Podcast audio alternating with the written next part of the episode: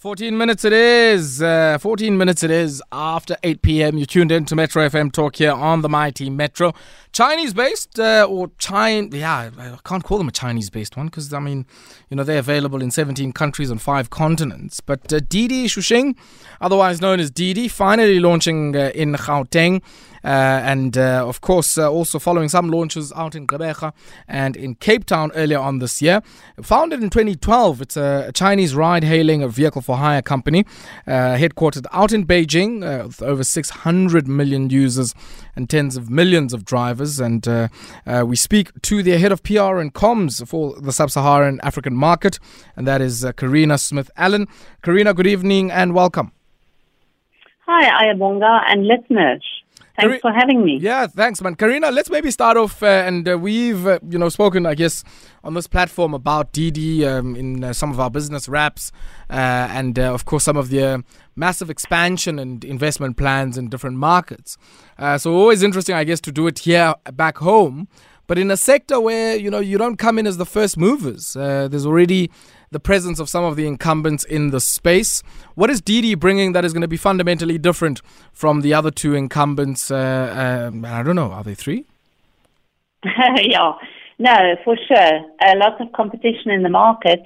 We are the biggest mobility app in the world, uh, something I think we are proud of. But we are super excited to launch in South Africa. And, you know, competition is good. So whether there are three, five, or ten competitors out there, competition is always good.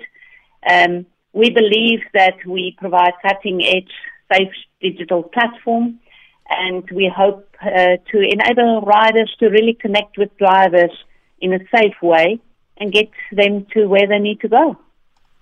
And then, Carina, I mean, I guess the, the, the other story that might be helpful just before we get into the nuts and bolts of it just the background of Didi, um, and of course its uh, uh, operations out in China. I mean, we, have heard quite a bit in the last while of uh, the crackdown on tech businesses. I mean, if you read the Western media, uh, really, I guess talking that one up, and uh, you know some of the other issues of uh, you know the Chinese Communist Party's approach to big tech in China. talk to us about Didi, its background, and I guess whether or not you know it would you know I guess fall into this category of tech businesses that are coming under much more scrutiny from Beijing. Yeah. Yeah, and I guess, you know, we know it's, yes, on the one hand about the riders, but uh, upstream, uh, you know, you also go into a country that is also interested in questions of redistribution, equity, and all of that. What are you coming with into the space? I mean, aside from your foray now into three cities, you know, Cape Town, uh, the Gauteng city region, and Gqeberha, um, the benefit for your drivers, uh, owner drivers? Um, you know, what will all of this mean for them? Yeah, you know, we, of course, the competition is out there and it's good. We do uh, offer an 18% take rate to our uh, drivers, mm. and that is way below um, some of our competitor rates.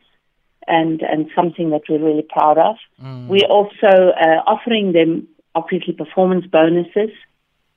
And uh, I, I think, you know, the fact that the app has got so many safety features alone uh, should give a driver that peace of mind when he is actually part of the brand.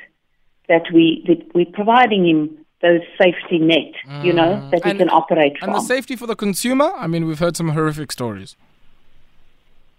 Uh, excuse me, the question no, wasn't saying, clear. So, so you're raising the issue of safety, I guess, for the drivers and the features there. We've heard horrific stories in the ride-hailing business, not necessarily yours, uh, of um, you know, particular female drivers, uh, certainly your female customers not feeling safe, um, and some horrific incidences as well. Um, on the safety side of things, I mean, anything for your consumers?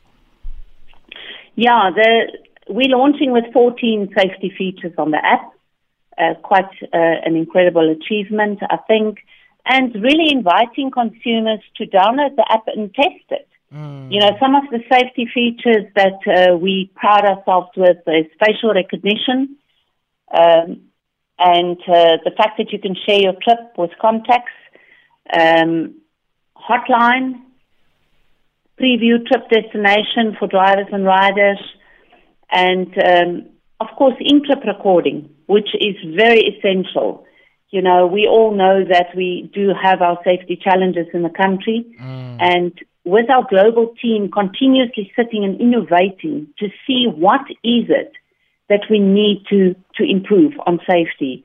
I believe that we are bringing some of the world's best technology to South Africa. I want us to pause here for a second uh, uh, while we take a quick spot break. And when we come back, uh, let's talk uh, some labor matters. Uh, certainly, some advances in South African jurisprudence as it relates to your sector. I want to hear, I guess, how you're going to be confronting some of the issues brought about by being a platform that also implicitly, I guess, you know, has some employment relationship with many of those who benefit from your platform. We'll continue after this. 21 minutes it is after 8 p.m. Uh, tuned in to Metro FM Talk here on the Mighty Metro. We talk about Didi this evening. And uh, yeah, this is uh, Didi Chuxing and uh, the uh, Chinese ride hailing platform, uh, which has expanded its operations here in South Africa, now making a foray into the Gauteng City region. And uh, we take a look at, I guess, some of the issues they'll confront. Carina Smith Allin is the head of PR and communications for the sub Saharan African market. Carina, you'd be familiar uh, with, um, I guess, some of the issues from a labor perspective, price determination, um, you know, uneven or asymmetrical power relationships between platforms and some of the people who work and the sharing of risk. How, how is Didi approaching this issue? Uh, do you recognize, one, that there's an employment relationship? And I guess implied by that in South African legislation, there's a certain expectation beyond just performance bonuses uh, in terms of what I guess you might have to extend to your to your workers in this case. Carina? Carina? Okay. Let's see if uh, we can't re-establish our line there with uh, Carina. Carina, do we have you back? Okay, seemingly not. Uh, let's take this quick breather and uh, while we try and re-establish our connection with Carina. Uh, Carina Smith Allin, uh, the head of PR and communications for Sub-Saharan Africa at Didi. Yeah, it's our tech conversations here on Metro FM Talk. I'm in conversation uh, with uh, Didi's head of PR and communications for the sub-Saharan African market, Carina Smith Allin. Carina, just before we lost you there, um, I was saying you'd be familiar with some of the uh, uh industrial relations issues that have been brought up by the ride hailing industry and how it's developed, not just here in South Africa, but abroad as well. Uh, the uneven risk sharing, the uh, implied obligations, uh, you know, the moment an employment relationship is established of this kind. How are you approaching these issues that um, I guess would distinguish you from some of your counterparts as you make a foray into this market? And uh, what is the relationship between, you know, some of the people who drive on your platform? Yeah, I'm, I'm happy for you to ask me that question. I think, firstly, um, it is a reality, you know, that there are the labor relations challenges. But if you look at it um, globally, I think the companies who comply, you know, don't get into trouble. So from our side, we are doing our best to, to form a trust relationship with our drivers, uh, to be open and honest, and um, you know, so far it's it's really been an exciting journey. So I think with regards to the industrial relations challenges in general, we have learned from from the rest. And um, yeah, I can't see us making that mistake, and hopefully we will just continue to try. So, the people who drive on your platform, do you see them as employees? So we treat them as employees. Of course, they uh, they're not full-time employees because many of them have, you know, their own businesses going. They do it part-time. So it is an entrepreneurship opportunity where the focus is really on the driver Carina, to determine their Carina, own destiny and income. Carina, a job, employment, and entrepreneurship um, might seem synonymous, but they're not the same thing. So when when you see them as an employee, there are certain obligations, I guess, on yourselves as Didi. So my question is, do you see them one as employees? You said, I guess, as part-time employees.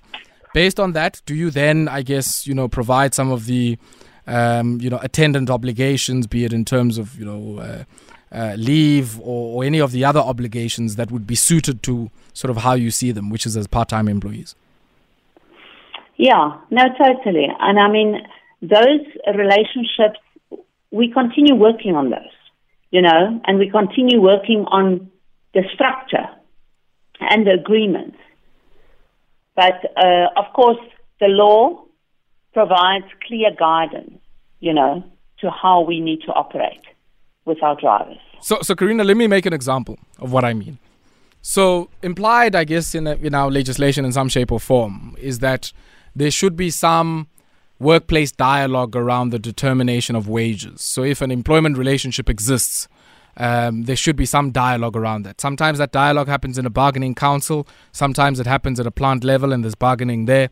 In some cases, it's just dialogue between, you know, worker collectives in the workplace and you as an employer to arrive at wage determination that keeps up with rises in cost of living and just, you know, uh, the general notion of decent work. How do you deal with that in sort of the relationships that you are building, as you've as you've said? How so? Can you hear me? Yes, yes, I can hear you. Yeah, sorry, please go ahead. Yes, yes. Can you hear me? Yeah, I hear you clearly. Yes, yes, yes. Please go ahead. Sorry. Um, How much do you charge per kilometer? So you said you take 18%. How, how much would you charge per kilometer? You know what? I don't have all those figures with me right now. Okay. But I'm I'm happy to actually return, you okay. know. So so let's maybe use that's fine. That's fine, Carina. I guess you don't have to have all the information with you on hand. But let's say it's fifty. Uh, it's five rand a kilometer, just for for argument's sake. W- would that be yeah. determined unilaterally by yourselves as DiDi um, and be, I guess, a basis on which somebody can come onto your platform? Or once they are with your platform, would they be allowed at some at, at some later stage to have a discussion with yourselves to say, look, this five rand a kilometer doesn't work. Can we raise that to say six rand fifty or five rand fifty a kilometer? Yeah, totally. In different markets, we actually. So, so are you suggesting to me that let's take your operations down in Cape Town and in Gqeberha, that it's not just a discretionary issue, but that you have an institutionalized framework that allows those workers, it might be the Cape Town, you know, DiDi Drivers Guild or whatever, to have dialogue with yourselves in a binding way where you can come to some agreement around the determination of wages, but also working conditions. Yeah, no, totally. And you know, we continuously invite our drivers to enter into those conversations and to also give us feedback. Because the best feedback that you can get is from the people using your platform. That's riders and drivers. Mm, mm. Talk to me about your interactions, I guess, with um, you know the authorities. Um, you've gone into a sector where there's been a, quite a bit of contests around how the sector is regulated, the issue of permits, uh, challenges of saturation in the space. We spoke about competition. Uh, how have you navigated those? Yeah, I mean. Ah, Carina. Okay, we uh, seem to have lost Carina there. Uh, we're going to take a brief break, and uh, yeah, unfortunately, we'll have to continue with our discussions there. But what do you make of that? Um, yeah, I mean, I'd love to uh, for that conversation to continue uh, with uh, Carina. A few yeah, a few things I'm a bit concerned about just on the labor side of things. I, am not sure, you know, uh, part time employment is synonymous with uh, self employment or entrepreneurship, but you might have a different view. Yeah, we seem to have Carina back on the line with us. Carina, yeah, it seems the gremlins are with us tonight. But uh, just as yeah, we wrap no. up, uh, some of your thoughts on the issue I was raising on permits, and let me maybe reframe that again. Uh, we know that there's a history, certainly from the incumbents, of contests around permits, the distribution of uh, permits, um, and I guess you know the uh, regulatory tasks that face uh, provincial transport authorities uh, and even at a local level in trying to regulate your activities. How have you navigated this? Yeah, of course, we're trying to support our drivers. What do you mean decisions were made before you launched in South Africa? I'm not sure I understand. Can you hear me? Can you hear me? Yeah, I hear you now. Yes, I was asking when you say these were decisions that were made before you came into South Africa, which decisions are those? Uh, on the operator licensing. I see, I see. And and yeah. what feedback have you received from government just on, on those operator licenses? Yeah, so we are in the process of setting up a conversation with the new Minister of Transport Um, and, uh, you know, as you would have seen, we had a conversation with Premier Alan Winde. Mm. So we, we are talking to government at the moment and, uh, yeah, we will see, we will see where that ends. So, so the people driving for you at the moment don't have permits? No, we, we actually, um, support the drivers to obtain those. They don't um, have permits. possible. They don't have permits. No or no. Yes, they do have permits. I'm not sure. No, so they need to have an operating license or proof of application for that operating license. So the permits haven't been issued? If the permit hasn't been issued, I mean, that, that driver can't drive until we, we've sorted out the issue. Okay, all right. Uh, Carina, thank you very much for your time. Really, really appreciate it. And uh, yeah, all of the best as uh, you continue, I guess, to make a foray into this particular market. Thank you very much for your time. Thank you so much for having me.